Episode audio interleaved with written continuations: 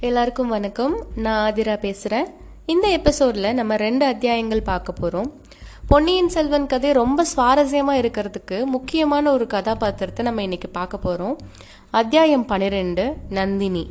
கொள்ளிடக்கரையில் படகுல இருந்த வந்தியத்தேவன் எப்படி குழந்தை ஜோதிடர் வீட்டுக்கு வந்தான் அப்படின்னு சொல்லி நம்ம யோசிச்சோம்ல? அது எப்படின்னு இப்போ பார்க்கலாம். ஆழ்வார்க்கடியான் படகுல ஏறினதும் சைவர் வந்தியத்தேவனை பார்த்து சொல்றாரு தம்பி உனக்காக தான் போனா போதுன்னு இவனை நான் படகுல ஏத்துக்கிட்டேன். ஆனா இந்த ஓடத்துல இருக்கிற வரைக்கும் அவன் அந்த எட்டெழுத்து பேரை சொல்லவே கூடாது. அப்படி சொன்னானா இவனை இந்த கொள்ளிடத்துல பிடிச்சி தள்ளி விட்டுருவேன். ஓடக்காரர்கள் என்னோட ஆட்கள் தான் அப்படின்னு சைவர் சொல்றாரு. நம்பியடிகளே தங்களுடைய திருச்செவியில் விழுந்ததா அப்படின்னு வந்தியத்தேவன் கேட்கிறான். இவர் ஐந்தெழுத்து பேரை சொல்லாம இருந்தா நானும் எட்டெழுத்து திருநாமத்தை சொல்லாம இருப்பேன்னு ஆழ்வார்க்கடியான் சொல்றான். சிவபெருமானுடைய திருமந்திரத்தை சொல்லக்கூடாதுன்னு சொல்றதுக்கு இவன் யாரு?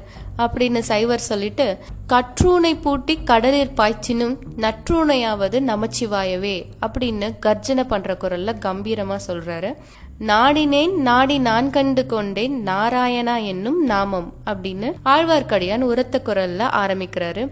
சிவ சிவ சிவா அப்படின்னு சொல்லி சைவர் அவரோட ரெண்டு காதுகளையும் கைவரல வச்சு அடைச்சுக்கிறாரு. ஆழ்வார்க்கடியான் பாட்டை நிறுத்தினதும் சைவர் காதிலிருந்து விரல்களை எடுக்கிறாரு.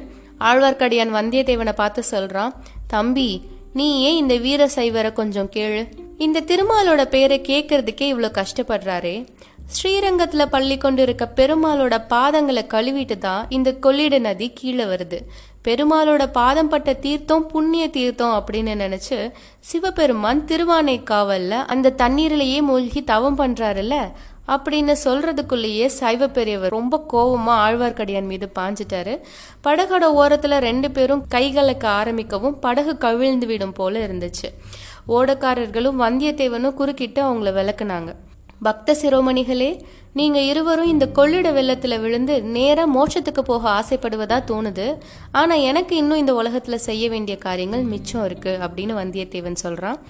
ஓடக்காரர்களில் ஒருத்தன் சொல்றான் கொள்ளிடத்துல விழுந்தா மோட்சத்துக்கு போறது நிச்சயமோ என்னவோ தெரியாது. ஆனா முதலையோட வயிற்றுக்குள்ள நிச்சயமா போகலாம். அங்க பாருங்க அப்படின்னு சொல்றான். அவன் காட்டிய இடத்துல ஒரு முதல்ல பயங்கரமா வாயை திறந்துட்டு நின்றுட்டு இருந்துச்சு. எனக்கு முதலைய பத்தி கொஞ்சமும் பயம் கிடையாது. கஜேந்திரனை காப்பாத்தின ஆதி மூலமான நாராயணமூர்த்தி எங்க போயிட்டாரு? அப்படின்னு ஆழ்வார்க்கடியான் சொல்றான். எங்க போயிட்டாரா? பிருந்தாவனத்து கோபிகா ஸ்திரீகளோட சேலை தலைப்புல ஒருவேளை ஒளிஞ்சிட்டு இருப்பாரோ அப்படின்னு சைவர் சொல்றாரு. இல்ல இல்ல. ஒருவேளை பஸ்மாசுரனுக்கு வரம் கொடுத்துட்டு அலறி போய் ஓடி ஒளிஞ்ச சிவனுக்கு இன்னொரு சங்கடம் ஏற்பட்டிருக்கலாம். அந்த சங்கடத்துல இருந்து சிவனை காப்பாத்துறதற்காக கூட திருமால் போயிருக்கலாம் அப்படின்னு நம்பி சொல்றாரு. திருபுர சம்ஹாரத்தின் போது திருமால் அடைந்த கர்வபங்கம் இந்த வைஷ்ணவருக்கு ஞாபகம் இல்லை போல அப்படின்னு சைவர் சொல்றாரு. சுவாமிகளே நீங்க ரெண்டு பேரும் எதுக்காக தான் இப்படி சண்டை போட்டுட்டு இருக்கீங்களோ எனக்கு புரியவே இல்லை.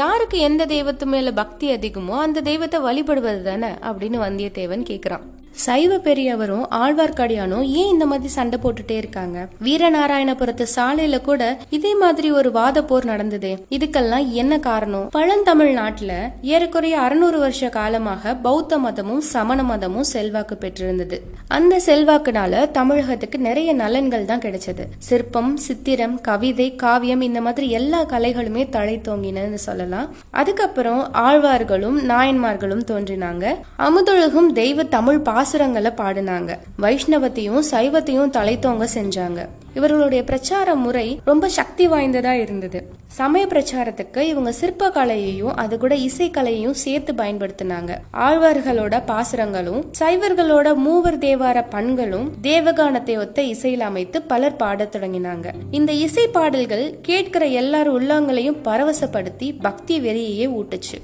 அதனால விஷ்ணு கோவில்களும் சிவன் கோவில்களும் புதிய சிறப்பையும் புனித தன்மையும் அடைஞ்சது. அதுக்கு முன்னாடி செங்கலாலும் மரத்தினாலும் கட்டப்பட்டிருந்த ஆலயங்கள் எல்லாமே புதுப்பிக்கப்பட்டு கற்றளிகளாக கட்டப்பட்டுச்சு. இந்த திருப்பணியை விஜயாலய சோழன் காலத்துல இருந்து சோழ மன்னர்கள் அவங்க குடும்பத்தை சேர்ந்தவங்க எல்லாரும் வெகுவா செஞ்சுட்டு இருந்தாங்க இந்த மாதிரி நம்ம கதை நடந்த காலத்துல சமய கொந்தளிப்பு ஏற்பட்டு இருந்துச்சு அந்த கொந்தளிப்பு நிறைய தீமை தரும் விஷயங்களும் தந்தது. வீர வைஷ்ணவர்களும் வீர சைவர்களும் ஆங்காங்கே முளைச்சாங்க. அவங்க கண்ட கண்ட இடத்துல எல்லாம் சண்டை போட ஆரம்பிச்சாங்க. சில சமயம் இந்த வாத போர்கள் அடிதடி சண்டையாகவும் மாறிட்டு இருந்துச்சு அந்த காலத்து சைவ வைஷ்ணவ போரை விளக்கும் அருமையான கதை ஒன்று இருக்கு. ஸ்ரீரங்கத்து வைஷ்ணவர் ஒருத்தர் திருவானைக்காவல் ஆலயத்தோட வெளிச்சுவர் ஓரமா நடந்து போயிட்டு இருக்காரு தலையில திடீர்னு ஒரு கல்லு விழுகுது காயமாகி ரத்தமும் வருது. வைஷ்ணவர் அண்ணாந்து பாக்குறாரு. கோபுரத்தின் மேல ஒரு காக்கா வந்து உட்காந்தனால அந்த பழைய கோபுரத்தோட கல்லு இடிஞ்சு கீழே விழுந்திருக்கணும் அப்படின்னு அவர் தெரிஞ்சுக்கிறாரு. உடனே அவருக்கு காயமும் வலியும் கூட மறந்து போய் ஒரே குதூகலமாயிட்டாரு. ஸ்ரீரங்கத்து வீர வைஷ்ணவ காக்காயே திருவானைக்காவல் சிவன் கோயிலை நன்றாய் இடித்து தள்ளு அப்படின்னு சொன்னாராம். அந்த நாள்ல இந்த மாதிரி சமய வேற்றுமை மனப்பான்மை ரொம்ப அதிகமா இருந்தது. இத பத்தி தெரிஞ்சுக்கிறது பின்னால இந்த கதையை தொடர்ந்து படிப்பதற்கு அனுகூலமா இருக்கும். ஓடும் அக்கறைக்கு போனதுமே சைவ பெரியார் ஆழ்வார்க்கடியான பார்த்து கடைசியா நீ நாசமா போவ அப்படின்னு சாபம் கொடுத்துட்டு அவர் வழியே போறாரு. வந்தியத்தேவனோட வந்த கடம்பூர் வீரன் பக்கத்துல இருக்க திருப்பனந்தாள் அப்படின்ற ஊருக்கு போய் குதிரையை சம்பாதிச்சுட்டு வரேன் அப்படின்னு சொல்லிட்டு கிளம்புறான். அதனால ஆழ்வார்க்கடியான் நம்பியும் வந்தியத்தேவனும் ஆத்தங்கரையில இருக்க ஒரு அரச மரத்தோட அடியில உட்காந்துருக்காங்க அந்த மரத்தோட விசாலமான அடர்ந்த கிளைகள்ல நூற்றுக்கணக்கான பறவைகள் சத்தம் எழுப்பிட்டு இருந்துச்சு வந்தியத்தேவனும் நம்பியும் ஒருத்தரோட வாயை இன்னொருத்தர் பிடுங்கி ஏதாவது விஷயத்தை கிரகிக்கணும்னு நினைச்சாங்க. முதல்ல கொஞ்ச நேரம் சுத்தி வளைச்சு பேசிட்டு இருந்தாங்க. அப்புறம் ஆழ்வார்க்கடியான் ஆரம்பிக்கிறான். என் தம்பி கடம்பூர் மாளிகைக்கு என்ன கூட்டிட்டு போகாமையே நீ போயிட்டல்ல? அப்படின்னு கேட்குறான் நான் போவது ரொம்ப கஷ்டமா போயிடுச்சு நம்பிகளே அப்படின்னு வந்தியத்தேவன் சொல்ல. அப்படியா? பின்ன எப்படி தான் போன? ஒருவேளை போகலையா? போனேன் போனேன். ஒரு காரியத்தை நினைச்சிட்டு நான் பின்வாங்கிடுவேனா? வாசல் காவலர்கள்லாம் என்னை தடுத்தாங்க. குதிரையை ஒரு தட்டு தட்டி உள்ள விட்டேன். தடுத்தவங்க எல்லாரும் தரையில உருண்டு கீழே விழுந்துட்டாங்க. அதுக்கப்புறம் அவங்க எல்லாரும் என்னை சுற்றி வளைக்கிறதுக்குள்ள என்னோட நண்பன் கந்தன்மாறன் வந்து என்னை காப்பாற்றிட்டு போயிட்டான் அப்படின்னு வந்தியத்தேவன் சொல்கிறான் அப்படி தான் இருக்கும்னு நானும் நினச்சேன். நீ ரொம்ப தைரியசாலி தான் அப்புறம் என்ன நடந்துச்சு? யார் யார் வந்தாங்க? அப்படின்னு ஆழ்வார்க்கடியான்னு கேட்குறான் எத்தனையோ பிரமுகர்கள்லாம் வந்திருந்தாங்க. அவங்களோட பேரெல்லாம் எனக்கு தெரியவே தெரியாது. ஆனா பழுவேட்டையார் வந்திருந்தாரு. அவரோட இளம் மனையாலும் வந்திருந்தா. அப்பப்பா அந்த பொண்ணோட அழக என்னன்னு சொல்றது. நீ பாத்தியா என்ன? ஆமா பார்க்காமலா? என்னோட நண்பன் கந்தன்மாரன் என்ன அரண்மனைக்கு கூட்டிட்டு போனான் அங்க பார்த்தேன். அவ்வளவு பெண்கள்லயும் பழுவேட்டையாரோட இளைய ராணி தான் ரொம்ப அழகா இருந்தா. மத்த எல்லாரும் கருநிறுத்த மங்கையர்களா இருந்தப்போ இந்த ராணி மட்டும் பூரணச்சந்திரன் மாதிரி ஜொலிச்சா. ரம்பை ஊர்வசி திலோத்தமை இந்திராணி சந்திராணி எல்லாரும் இவளுக்கு அப்புறம் தான். ஒரேடியா வர்ணிக்கிறியே. அப்புறம் என்ன நடந்துச்சு? குறவை கூத்து நடந்துச்சா? நடந்துச்சு. ரொம்ப நல்லா இருந்துச்சு. அப்ப நான் உங்களை தான் நினைச்சுக்கிட்டேன் அப்படின்னு வந்தியத்தேவன் சொல்றான். எனக்கு கொடுத்து வைக்கல. இன்னும் என்ன நடந்துச்சு? வேலை நாட்டம் நடந்துச்சு. தேவராளனும் தேவராட்டியும் மேடைக்கு வந்து ஆவேசமா ஆடினாங்க. சன்னனம் வந்துச்சா? ஏதாவது வாக்கு சொன்னாங்களா? நினைத்த காரியெல்லாம் கை கூடும் மழை பெய்யும் நிலம் விளையும் அப்படின்லாம் சந்தனக்காரன் சொன்னான். அவ்வளவுதானா? இன்னும் ஏதோ ராஜாங்க காரியமா சொன்னா நான் அதெல்லாம் கவனிக்கல. அடடா இவ்வளவுதானா? நீ கவனிச்சிருக்கணும் தம்பி. சின்ன பிள்ளையா இருக்க நல்ல வீர பராக்கிரமம் உடையவனா பாக்குறதுக்கு தெரியற. ராஜாங்க விஷயங்களை பத்தி எங்கேயாவது யாராவது பேசினா காதுல போட்டு வச்சுக்கணும் சரியா? அப்படின்னு ஆழ்வார்க்கடியான்னு சொல்றான். நீங்க சொல்றது கூட உண்மைதான் எனக்கு இன்னைக்கு காலையில தான் தோணுச்சு. காலையில ஏன் தோணுச்சு? காலையில நானும் கந்தமாறனும் பேசிக்கிட்டே கொள்ளிடக்கரை வரைக்கும் வந்தோமா? ராத்திரி நான் படுத்து தூங்குனதுக்கு அப்புறம் கடம்பூர் மாளிகையில வந்திருந்த விருந்தாளிகள் எல்லாரும் கூட்டம் போட்டு ஏதோ ராஜாங்க விஷயமா பேசினாங்களாம். என்ன பேசினாங்களா? அது எனக்கு தெரியாது. கந்தன்மாறன் மூடகமா சொன்னா தெளிவா ஒன்னும் சொல்லல. ஏதோ ஒரு காரியம் சீக்கிரம் நடக்க போகுதான் அப்போ சொல்றேன் அப்படின்னு சொல்லிட்டான். அவன் பேச்சே ஒரே மர்மமா இருந்துச்சு. ஏன் சுவாமிகளே உங்களுக்கு ஏதாவது தெரியுமா? எதை பத்தி? நாடு நகரெல்லாம் எதோ ஏதோ பேசிக்கிறாங்களே. வானத்துல வால் நட்சத்திரம் வருது. ராஜாங்கத்துக்கே ஏதோ ஆபத்து வர்ற மாதிரி இருக்குன்னு சொல்றாங்களே. தொண்டை மண்டலம் வரைக்கும் இந்த பேச்சு எட்டி இருக்கு இன்னும் யார் யாரோ பெரிய கைகள்லாம் சேர்ந்து அடிக்கடி கூடி அடுத்த பட்டத்துக்கு யார் வருதுன்னு யோசிச்சுட்டு வராங்களாம் உங்களுக்கு என்ன தோணுது? அடுத்த பட்டத்துக்கு யார் வருவாங்க? அப்படின்னு வந்தியத்தேவன் கேக்குறான். எனக்கு அதெல்லாம் தெரியாது தம்பி. ராஜாங்க காரியங்களுக்கும் எனக்கும் சம்பந்தமே கிடையாது. நான் வைஷ்ணவன் ஆழ்வார்களின் அடியாருக்கு அடியான். எனக்கு தெரிஞ்ச பாசுரங்கள்லாம் பாடிக்கிட்டு ஊர் ஊரா சுத்துறவன் நானு. அப்படின்னு சொல்லிட்டு ஆழ்வார்க்கடியான் திருக்கண்டேன் பொன்மேனி கண்டேன் அப்படின்னு பாடத் தொடங்குறான். உடனே வந்தியத்தேவன் குறுக்கிட்டு உமக்கு ரொம்ப புண்ணியமா போகட்டும் நிறுத்தும் அப்படின்னு சொல்றான். அடடா தெய்வ தமிழ் பாசுரத்தை போய் நிறுத்த சொல்றியே. ஆழ்வார்க்கடியான் நம்பிகளே எனக்கு ஒரு சந்தேகம் வந்திருக்கு. அதை சொல்லட்டுமா? தடியை தூக்கி என்ன அடிக்கலாம் வரமாட்டீங்களே. பொன்னையா உன்னை நான் அடிக்க முடியுமா என்ன? உம்முடைய வைஷ்ணவம் பக்தி பாசுர பாடல் எல்லாம் வெறும் வேஷம் தானே? அப்படின்னு வந்தியத்தேவன் கேக்குறான். ஐயையோ இது என்ன பேச்சு? அபசாரம் அபசாரம். அபசாரமும் இல்ல உபசாரமும் இல்ல. உங்களோட பெண்ணாசையை மறைக்கிறதுக்காக தான் இந்த மாதிரி வேஷம் போட்டுட்டு இருக்கீங்க. உங்களை மாதிரி இன்னும் நிறைய பேரை நான் பாத்திருக்கேன் பெண்ணாசை பித்து பிடிச்சு அலையறவங்க. அப்படி என்னதான் பொண்ணுங்க கிட்ட பாக்குறீங்களோ எனக்கு புரியவே இல்ல. தம்பி பெண் பித்து பிடித்து அலையறவங்க நிறைய பேர் இருக்காங்க. ஆனா அவங்களோட என்ன சேர்த்து பேசாத? நான் வேஷதாரி கிடையாது அப்படின்னு ஆழ்வார்க்கடியான்னு சொல்றான். அப்படின்னா பல்லக்குல வந்த பொண்ணு கிட்ட ஓலை குடிக்கும்படி ஏன் சொன்னீங்க? அதிலும் இன்னொரு மனுஷனுக்கு கல்யாணம் பண்ணிக்கிட்ட பொண்ணு கிட்ட போய் உங்க மனதை செலுத்தலாமா? நீங்க கடம்பூர் மாளிகைக்கு வர வேணும்னு சொன்னதே அந்த பொண்ணை பாக்குறதுக்கு தானே? இல்லைன்னு மட்டும் சொல்லாதீங்க. இல்லைன்னு நான் சொல்லல. ஆனா அதுக்கு நீ சொன்ன காரணம் தவறு. வேறு தகுந்த காரணம் இருக்கு. அது ஒரு பெரிய கதை. குதிரை இன்னும் வரக்கானோ? அந்த கதையை தான் சொல்லுங்களேன் கேட்போம். கதைனா கற்பனை கதை இல்ல. உண்மையா நடந்த கதை. அவசியம் சொல்லத்தான் வேணுமா? இஷ்டம் இருந்தா சொல்லுங்க. ஆமா சொல்லுறேன். மறுபடியும் உன்கிட்ட ஏதாவது உதவி கேட்கும்படி ஆயிடுச்சுன்னா அப்ப நீ எனக்கு செய்வியா? நியாயமா இருந்தா செய்வேன். உங்களுக்கு இஷ்டம் இல்லாட்டா ஒன்னும் சொல்லவே வேண்டாம் அப்படின்னு வந்தியத்தேவன் சொல்றான். உன்னிட்ட கட்டாயம் சொல்லியே தீரணும். இந்த ரணியாசுரன் பழுவேடையாரோட இளம் மனைவி இருக்கிறாளே. நான் ஓலை கொண்டு போய் கொடுக்க சொன்னனே அவளோட பேர் நந்தினி. அவளோட கதையை கேட்ட நீ ரொம்ப ஆச்சரியப்பட்டு போவ. உலகத்துல இப்படியும் அக்கிரமம் நடக்க முடியுமா அப்படின்னு பொங்கி எழுவ தெரியுமா? அப்படின்னு ஆழ்வார்க்கடியான் சொல்லிட்டே நந்தினியோட கதையை சொல்ல தொடங்குறான். ஆழ்வார்க்கடியான் பாண்டிய நாட்டுல வைகை நதிக்கரையில ஒரு கிராமத்துல பிறந்தவன். அவனோட குடும்பத்தார் பரம பக்தர்களான வைஷ்ணவர்கள். அவரோட தந்தை ஒரு நாள் நதிக்கரையில உள்ள நந்தவனத்துக்கு போனாரு. அங்க ஒரு பெண் குழந்தை அனாதையா கிடக்கிறத பார்த்துட்டு அந்த குழந்தைய எடுத்துக்கிட்டு வீட்டுக்கு வர்றாரு. குழந்தை ரொம்ப களையாகவும் அழகாவும் இருந்தனால குடும்ப குடும்பத்தார் ரொம்ப அன்போட அந்த குழந்தைய காப்பாத்திட்டு வராங்க. அவளுக்கு நந்தினின்னு பெயரிடுறாங்க ஆழ்வார்க்கடியான் அந்த பெண்ணை தன்னோட தங்கை அப்படின்னு நினைச்சுதான் வளர்ந்துட்டு வரான். நந்தினியோட வயது வளர்ந்து வந்துட்டு இருந்தது போலவே பெருமாளோட பக்தியும் அவளுக்கு வளர்ந்துட்டே வந்துச்சு. அவ இன்னொரு ஆண்டாள் ஆகி பக்தர்கள் எல்லாம் ஆட்கொள்ள போறா அப்படின்னு அக்கம் பக்கத்துல இருந்த எல்லாரும் நம்பினாங்க. இந்த நம்பிக்கை ஆழ்வார்க்கடியானுக்கு ரொம்ப அதிகமாவே இருந்துச்சு. தந்தை இறந்த பிறகு அந்த பெண்ணை வளர்க்கும் பொறுப்பு அவனே ஏத்துக்கிறான் ரெண்டு பேரும் ஊரூரா போய் ஆழ்வார்களின் பாசுரங்களை பாடி வைஷ்ணவத்தை பரப்பிட்டு வந்துட்டு இருந்தாங்க நந்தினி துளசி மாலை அணிஞ்சு பக்தி பரவசத்தோட பாசுரம் பாடுறத கேக்குறவங்க எல்லாம் மதிமயங்கி போனாங்க. ஒரு சமயம் ஆழ்வார்க்கடியான் திருவேங்கடத்துக்கு யாத்திரை போறான். திரும்பி வர்றதுக்கு கொஞ்சம் கால தாமதம் ஆகிடுச்சு. அப்ப நந்தினிக்கு ஒரு விபரீதம் நடந்தது. பாண்டியர்களுக்கும் சோழர்களுக்குமான இறுதி போர் மதுரைக்கு பக்கத்துல நடந்துச்சு. பாண்டியர் சேனை சர்வநாசம் அடைந்தது. வீரபாண்டியன் உடம்பெல்லாம் காயங்களோட போர்க்களத்துல விழுந்து கிடக்குறான். அவனோட அந்தரங்க ஊழியர்கள் சில பேர் அவனை கண்டுபிடிச்சு எடுத்துட்டு வந்து உயிர் தப்புவிக்க முயற்சி பண்றாங்க. இரவோட இரவா நந்தினியோட வீட்டுல எடுத்துட்டு வந்து சேர்க்கிறாங்க. பாண்டியனோட நிலைமையை கண்டு ரொம்ப மனம் இறங்கி நந்தினி அவனுக்கு பணிவிடை செய்யறா ஆனா சீக்கிரத்திலேயே சோழ வீரர்கள் அதை கண்டுபிடிச்சிடுறாங்க. நந்தினியோட வீட்டை சூழ்ந்துகிட்டு உள்ள வந்து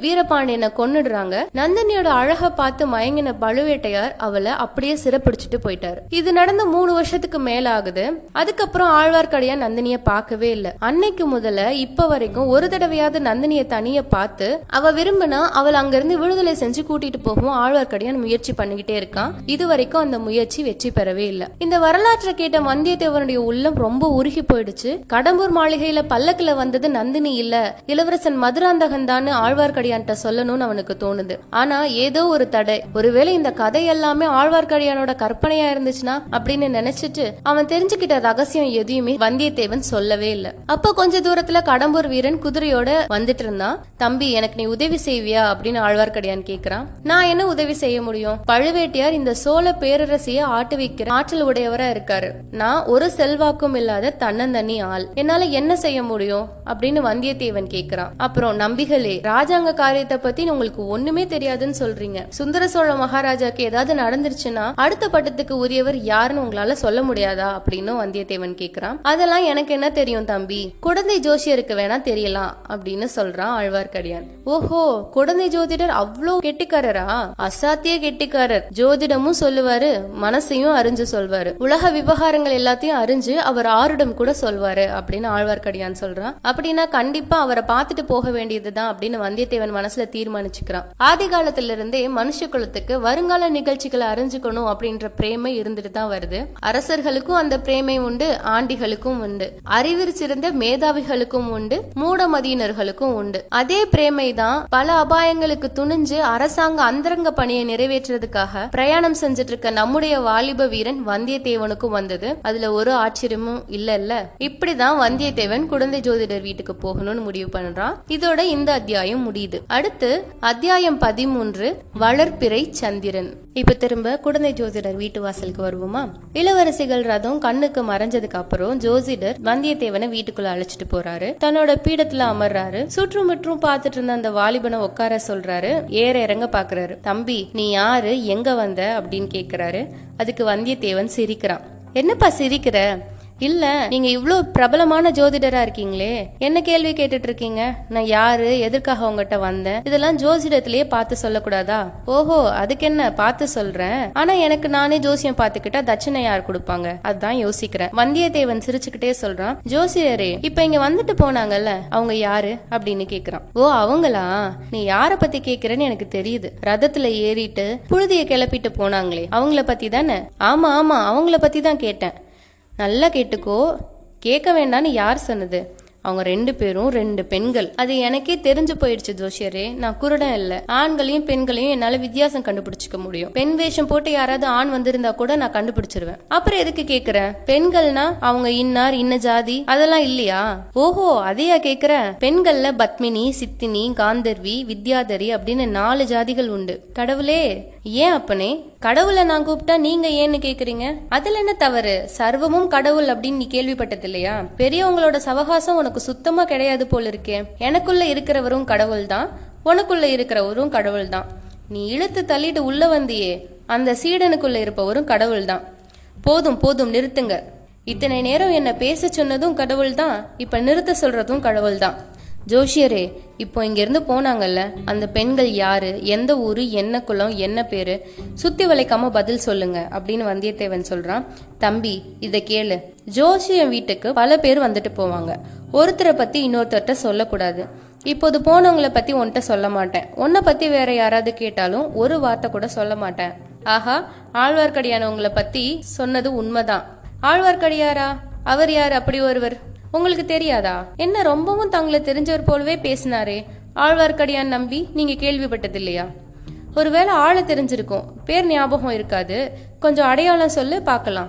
கட்டையா குட்டையா இருப்பாரு. முன்குடுமி வச்சிருப்பாரு. குட்டி தொந்தியில வேட்டியை இறுக்கி கட்டியிருப்பாரு. சந்தனத்தை குலைச்சு உடம்பெல்லாம் கீழ இருந்து மேல பூசிட்டு இருப்பாரு சைவர்களை கண்டாலே சண்டைக்கு போவாரு. கொஞ்சம் முன்னாடி நீயும் கடவுள் நானும் கடவுள்னு சொன்னீங்களே. இது ஆழ்வார்க்கடியான் மட்டும் கேட்டிருந்தா கடவுளை கடவுள் தாக்குகிறது அப்படின்னு சொல்லி உங்களை தடியால அடிக்க வந்திருப்பாரு. தம்பி நீ சொல்றதெல்லாம் சேர்த்து பார்த்தா திருமலையை பத்தி சொல்ற போல இருக்கே. அவருக்கு அப்படி வெவ்வேறு பேர்கள் இருக்கா என்ன?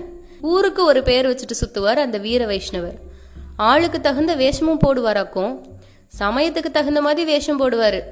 சொல்வதில் கொஞ்சம் கற்பனையும் பொய்யும் கலந்திருக்குமோ? முக்காலே மூன்றை வீசம் பொய்யும் கற்பனையும் தான் இருக்கும்.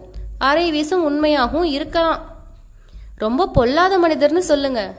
அப்படியும் சொல்லிட முடியாது. நல்லவருக்கு நல்லவர் பொல்லாதவருக்கு பொல்லாதவர். அவருடைய பேச்சை நம்பி ஒன்றும் செய்ய முடியாது போல. நம்புவதும் நம்பாதும் அந்தந்த பேச்சை பொறுத்து இருக்குது உதாரணமா உங்ககிட்ட போய் ஜோசிடம் கேட்டா நல்லபடியா சொல்லுவீங்கன்னு அவர் சொன்னாரே. அவர் பேச்சுல ஒரு அரை வீசம் உண்மை இருக்கும்னு சொன்னனே அந்த அரை வீசத்துல இது சேரும். அப்படின்னா எனக்கு ஏதாவது ஆரிடம் சொல்லுங்க. நேரமாயிட்டே போது நான் போக வேணும். அப்படி அவசரமா எங்க போகணும் அப்பனே? அதையும் நீங்க ஜோசியத்துல பார்த்து சொல்லக்கூடாதா? எங்க போகணும் எங்க போகக்கூடாது? போன காரியம் சித்தி ஆகுமா இதெல்லாம் நீங்க தான் சொல்லணும். அதெல்லாம் கேட்க தான் நான் இங்க வந்தேன். ஜோஷியும் ஆரிடம் பாக்குறதுக்கெல்லாம் ஏதாவது ஆதாரம் வேண்டும் அப்பனே. ஜாதகம் வேணும். ஜாதகம் இல்லாட்டினா கூட பிறந்த நாள் நட்சத்திரமாவது தெரியணும். அதுவும் தெரியாட்டினா ஊரும் பேருமாவது சொல்லணும். என் பேர் வந்தியத்தேவன். ஆஹா வானர் குலத்தவனா? ஆமாம். வல்லவரையன் வந்தியத்தேவனா நீ? அவனே தான். அப்படி சொல்லு தம்பி. முன்னமே சொல்லியிருக்க கூடாதா? உன் ஜாதகம் கூட என்னட்ட இருக்கு. தேடி பார்த்தா கிடைக்கும். ஓஹோ அது எப்படி?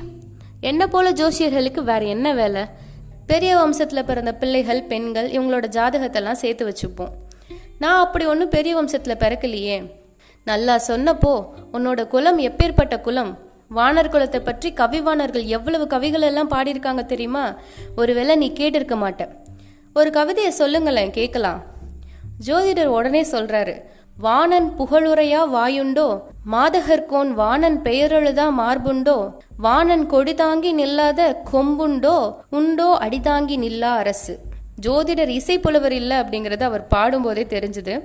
கவி எப்படி இருக்கு அப்படின்னு கேக்குறாரு. கவி காதுக்கு நல்லா தான் இருக்கு. ஆனா என்னோட கொடியை நானே ஏதாவது மாட்டு கொம்புல கட்டிக்கிட்டாதான் உண்டு. அரச மரத்து கிளை மேல ஏறி நின்னாதான் அரசு என் அடியை தாங்கும். அது கூட சந்தேகம்தான். கணம் தாங்காம கிளை முறிஞ்சு என்னை கீழே தள்ளுனாலும் தள்ளும் அப்படின்னு வந்தியத்தேவன் சொல்றான். இன்னைக்கு ஓ நிலைமை இப்படி இருக்கு. நாளைக்கு எப்படி இருக்கும்னு யார் கண்டது? நீங்க கண்டிருப்பீங்கன்ற நம்பிக்கையில தான் நான் இங்க வந்திருக்கேன். நான் என்னத்தை கண்டேன் தம்பி? எல்லாரையும் போல நானும் அற்ப ஆயுள் படைத்த மனுஷன் தானே. ஆனா கிரகங்களும் நட்சத்திரங்களும் வருங்கால நிகழ்ச்சிகளை சொல்லுது. அது சொல்றத நான் தெரிஞ்சுக்கிட்டு கேட்கறவங்களுக்கெல்லாம் சொல்றேன் அவ்வளவுதான். சரி கிரகங்களும் நட்சத்திரங்களும் என் விஷயத்துல என்ன சொல்லுது? நீ நாளுக்கு நாள் உயர்வாயின்னு சொல்லுது. சரியா போச்சு. இப்போதுள்ள உயரமே ரொம்ப அதிகமா இருக்கு. உங்க வீட்டுக்குள்ள நுழையும் போது குனிஞ்சுதான் வர வேண்டியிருக்கு. இன்னும் உயர்ந்து என்ன செய்வது? இப்படிலாம் பொதுவா சொல்லாம ஏதாவது குறிப்பா சொல்லுங்க. நீ ஏதாவது குறிப்பா கேட்டா நானும் குறிப்பா சொல்றேன். நான் தஞ்சாவூருக்கு போற காரியம் கை கொடுமா சொல்லுங்க. நீ தஞ்சாவூருக்கு உன் சொந்த காரியமா போனா போற காரியம் கை கொடும் இப்போ உனக்கு ஜெயக்கிரகங்கள் உச்சமா இருக்கு. பிறரோட காரியமா போயிருந்தா இருந்தா அந்த மனிதர்களோட ஜாதகத்தை பார்த்து தான் சொல்லணும். இதை கேட்டோடனே வந்தியத்தேவன் தலையாட்டிக்கிட்டே மூக்கு மேல விரல வச்சுக்கிறான். ஜோசியரு உங்களை போன்ற சாமர்த்தியசாலிய நான் பார்த்ததே இல்லை. முகஸ்துதி செய்யாதே தம்பி. இருக்கட்டும் கேட்க வேண்டியதை தெளிவாவே கேட்டுடுறேன். தஞ்சாவூர்ல சக்கரவர்த்தியை தரிசிக்க போறேன். சாத்தியமாகுமா? என்னை விட பெரிய ஜோசியர்கள் ரெண்டு பேர் தஞ்சாவூர்ல இருக்காங்களே அவங்கள தான் கேட்கணும். அவங்க யாரு?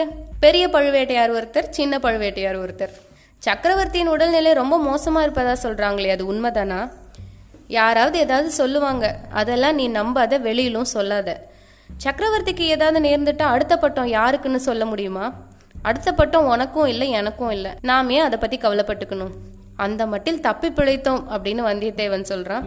உண்மைதான் தம்பி பட்டத்துக்கு பாகியதை அப்படின்றது சாதாரண விஷயம் இல்ல. ரொம்ப அபாயகரமான விஷயம். ஜோசியரே இப்ப காஞ்சியில இருக்கிறாரே இளவரசர் ஆதித்த கரிகாலர். அவரோட யோகம் எப்படி இருக்கு? ஜாதகம் கைவசம் இல்ல தம்பி பார்த்து தான் சொல்லணும். மதுராந்தகரின் யோகம் எப்படி இருக்கு? அவரோட ஜாதகம் ஒரு விசித்திரமான ஜாதகம். பெண்களோட ஜாதகத்தை ஒத்தது. எப்போதும் பிறருடைய ஆதிக்கத்திலேயே தான் அவர் இருப்பாரு. அப்படின்னு ஜோசியர் சொல்றாரு. இப்ப கூட சோழ நாட்டுல பெண்ணரசு நடைபெறுவதா தான் சொல்றாங்க. அள்ளி ராஜ்யத்தை விட மோசம் சொல்றாங்களே. எங்கே அப்படி சொல்றாங்க? கொள்ளிடத்துக்கு வடக்கே சொல்றாங்க. பெரிய பழுவேட்டையார் புதிதா ஒரு பொண்ணை மனம் கொண்டு வந்திருக்காரே இளையராணி. அவளோட ஆதிக்கத்தை பத்தி சொல்லியிருப்பாங்க போல இருக்கு நான் கேள்விப்பட்டது வேறு. சக்கரவர்த்தியின் திருக்குமாரி குந்தவை பிராட்டி தான் அந்த மாதிரி பெண்ணரசு செலுத்துவதா சொல்றாங்க. அப்படின்னு வந்தியத்தேவன் சொல்றான். இந்த வார்த்தைகளை கேட்டதுமே ஜோஷியர் வந்தியத்தேவன் முகத்தையே உத்து பாக்குறாரு கொஞ்சம் முன்னாடி வீட்ல இருந்து போனது குந்தவை தேவி தான் தெரிஞ்சுக்கிட்டே இப்படி பேசுறானா அப்படின்னு முகத்துல இருந்து அறிய முயற்சி பண்றாரு. ஆனா எந்த அறிகுறியும் அவருக்கு தெரியல. சுத்த தவறு தம்பி சுந்தர சோழ சக்கரவர்த்தி தஞ்சையில இருக்கிறாரு. குந்தவை பிராட்டி பழையாறையில இருக்கிறாங்க. மேலும் அப்படின்னு இழுக்கிறாரு. மேலும் என்ன? ஏன் நிறுத்திட்டீங்க? பகல்ல பக்கம் பார்த்து பேசணும் இரவுல அதுவும் பேசக்கூடாதுன்னு சொல்லுவாங்க. ஆனாலும் உன்கிட்ட சொல்ல பாதகம் இல்லைன்னு சொல்றேன். இப்ப சக்கரவர்த்திக்கு அதிகாரம் எங்க இருக்கு? எல்லா அதிகாரங்களையும் தான் பழுவேட்டையார்ல செலுத்துறாங்க அப்படின்னு சொல்றாரு. இப்படி சொல்லிட்டு ஜோதிடர் வந்தியத்தேவரோட முகத்தை மறுபடியும் ஒரு தடவை கவனமா பாக்குறாரு. ஜோஷியரே நான் பழுவேட்டையாரோட ஒற்றன் கிடையாது. அப்படி சந்தேகப்பட வேணாம். கொஞ்சம் முன்னாடி ராஜ்யங்களும் ராஜவம்சங்களும் நிலைத்து நிலைமை பற்றி சொன்னீங்களே. நான் பிறந்த வானர் குலத்தையே உதாரணமா சொன்னீங்க. தயவு செஞ்சு உண்மையை சொல்லுங்க. சோழ வம்சத்தோட வருங்காலம் எப்படி இருக்கும் சந்தேகம் கொஞ்சம் கூட இல்லாம சொல்றேன். ஆனி மாத கடைசியில காவிரியிலும் காவிரியோட கிளை நதிகளிலும் புது வெள்ளம் பெருகும். அது நாளுக்கு நாள் பெருகிக்கிட்டே தான் போகும். ஆவணி புரட்டாசி வரையிலும் கூட வெள்ளம் பெருகிக்கிட்டே தான் இருக்கும். கார்த்திகை மார்கழி வரும்போது வெள்ளம் வடிய ஆரம்பிக்கும். அது வடிகிற வெள்ளம் என்பது காவிரி கரையில உள்ளவங்க எல்லாத்துக்கும் நல்லா தெரியும். அதே மாதிரி இப்ப சோழ சாம்ராஜ்யம் நாளுக்கு நாள் பெருகும் புது வெள்ளத்தை ஒத்திருக்கு. அதே மாதிரி சோழ சாம்ராஜ்யமும் இப்ப நாளுக்கு நாள் பெருகிற புது வெள்ளம் போலவே தான் இருக்கும். இன்னும் பல நூறு வருஷம் அது பெருகி பரவிக்கிட்டே தான் இருக்கும். சோழ பேரரசு இன்னும் வளர்பிறை சந்திரனா தான் இருந்துட்டு வருது. பௌர்ணமிக்கும் இன்னும் பல காலம் இருக்கு. அதனால மேலும் மேலும் சோழ சாம்ராஜ்யம் வளர்ந்துகிட்டே தான் இருக்கும் அப்படின்னு சொல்றாரு. அதை கேட்ட வந்தியத்தேவன் வந்தனம் இன்னும் ஒரு விஷயம் மட்டும் சொல்ல முடியும்னா சொல்லுங்க. எனக்கு கப்பல் ஏறி கடற்பிரயாணம் செய்யணும்னு ரொம்ப விருப்பம் இருக்கு. அது நடக்குமா? அந்த விருப்பம் நிச்சயமா கைகூடும். நீ சகல யோகக்காரன். உன்னோட கால்ல சக்கரம் இருக்கிறது போலவே ஓயாம சுத்திக்கிட்டே இருப்ப. நடந்து போவ குதிரை ஏறி போவ யானை யானை மேல போவ கப்பல் மேலே ஏறியும் போவ சீக்கிரமாவே உனக்கு கடற்பயணம் செய்யும் யோகம் இருக்கு. ஐயா இப்போ ஈழத்துல யுத்தம் செஞ்சுட்டு இருக்காரு இளவரசர் அருள்மொழிவர்மர். அவரை பத்தி கொஞ்சம் சொல்லலாமா? கிரகங்களும் நட்சத்திரங்களும் அவரை பத்தி என்ன சொல்லுது? தம்பி கப்பல்ல பிரயாணம் செய்யறவங்க திசை தெரிஞ்சுக்கிறதுக்காக ஒரு காந்த கருவியை உபயோகம் பண்ணுவாங்க. கலங்கரை விளக்கங்களையும் உபயோகிப்பாங்க. ஆனா இதையெல்லாம் விட நடுக்கடல்ல கப்பல் விடும் மாலுமிகளுக்கு ரொம்ப உறுதுணையா இருக்கிறது எது தெரியுமா? வட திசையில அடிவானத்துல இருக்க துருவ நட்சத்திரம். நட்சத்திரங்கள் தான். மித்த நட்சத்திரங்கள் கிரகங்கள் எல்லாமே இடம்பெயர்ந்து போய்கிட்டே இருக்கும். ஆனா அந்த துருவ நட்சத்திரம் மட்டும் இடத்தை விட்டு அசையாம இருந்த இடத்திலேயே இருக்கும். அந்த துருவ நட்சத்திரத்தை போன்றவர் தான் சுந்தர சோழ சக்கரவர்த்தியோட கடைக்குட்டி புதல்வரான இளவரசர் அருள்மொழிவர்மர். எதுக்கும் நிலை கலங்காத திட சித்தம் உடையவர். தியாகம் ஒழுக்கம் இந்த குணங்கள் போலவே வீர பௌருஷத்திலையும் சிறந்தவர். கல்வி அறிவை போலவே உலக அறிவும் படைத்தவர். பார்த்தாலே பசி தீரும்னு சொல்லக்கூடிய அளவுக்கு பால்வடியும் கலைமுகம் படைத்தவர். அதிர்ஷ்ட தேவதையோ தேவதையோட செல்வ புதல்வர். மாலுமிகள் துருவ நட்சத்திரத்தை குறிக்கொள்றது போலவே வாழ்க்கை கடல்ல இறங்கும் உன்ன போன்ற வாலிபர்கள் அருள்மொழிவர்மரை குறியாக வச்சுக்கிட்டா ரொம்ப பலன் கிடைக்கும். அப்பப்பா அருள்மொழிவர்மரை பத்தி என்னவெல்லாம் சொல்றீங்க? காதலனை காதலி வர்ணிப்பது போல வர்ணிக்கிறீங்க. தம்பி காவேரி தீரத்துல இருக்க யார கேட்டாலும் இத போலதான் சொல்லுவாங்க. மிக்க வந்தனம் ஜோதிடரே சமயம் நேர்ந்தா உங்க புத்திமதியின்படி அருள்மொழிவர்மரையே குறிக்கோளா வச்சு நடப்பேன் அப்படின்னு வந்தியத்தேவன் சொல்றான். உன்னோட அதிர்ஷ்ட கிரகமும் உச்சத்துக்கு வந்திருக்கு. அதை தெரிஞ்சுக்கிட்டு தான் சொல்றேன் ஜோஷியர் சொல்றாரு. என் மனமார்ந்த வந்தனம் அதோட என்னால் இயன்ற பொன் தனம் கொடுக்கறேன் அப்படின்னு சொல்லி தயவு செஞ்சு இதை ஏத்துக்கோங்கன்னு அஞ்சாறு பொன் நாணயங்களை வந்தியத்தேவன் கொடுக்கறான். வானர் குலத்தோட கொடைத்தன்மை மட்டும் இன்னும் போகவே இல்லை பாத்தீங்களா? அப்படின்னு சொல்லிக்கிட்டே ஜோதிடர் அந்த பொண்ணை எடுத்துக்கிறாரு. இத்தோட இந்த அத்தியாயம் முடியுது. அடுத்த அத்தியாயங்களை கம்மிங் எபிசோட்ஸ்ல பார்க்கலாம். அது வரைக்கும் bye bye from Mathira your reading mind voice stay tuned